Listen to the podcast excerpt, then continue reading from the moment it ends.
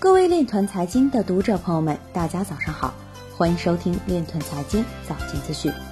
今天是二零二一年五月二十三日，星期天，农历辛丑年四月十二。首先，让我们聚焦今日财经。美国前财长表示，加密货币有望成为数字黄金，在全球市场上长期存在。荷兰达美乐披萨连锁店员工可选择用比特币支付酬金。周小川澄清，数字人民币无解，不是想取代第三方支付，也不是要取代美元的主导地位。有观点指出，新一轮矿场出海潮或将到来。有分析表示，未来人们会更加关注和担心比特币的波动，导致大量资金涌入黄金市场。伊朗比特币矿业每年可能产生十亿美元的收入。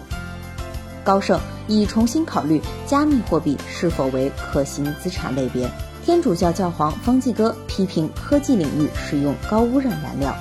前英格兰银行顾问表示，央行并未受到加密货币威胁。马斯克表示，相比法币，我更支持加密货币。今日财经就到这里，下面我们来聊一聊关于区块链的那些事儿。CoinDesk 首席内容官表示。比特币挖矿是可再生能源发展的驱动力。对于马斯克对比特币挖矿高能耗的言论，CoinDesk 首席内容官今日刊文表示，建议考虑一下比特币如何适应经济激励措施的全系统设计。该设计决定了社会如何产生、分配和使用权利。这样做会得出不同的结论：挖矿不被视为温室气体的有毒制造者。而是可再生能源发展的驱动力。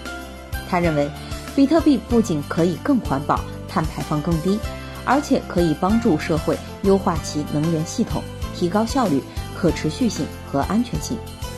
以上就是今天链团财经早间资讯的全部内容，感谢您的关注与支持，祝您生活愉快，我们明天再见。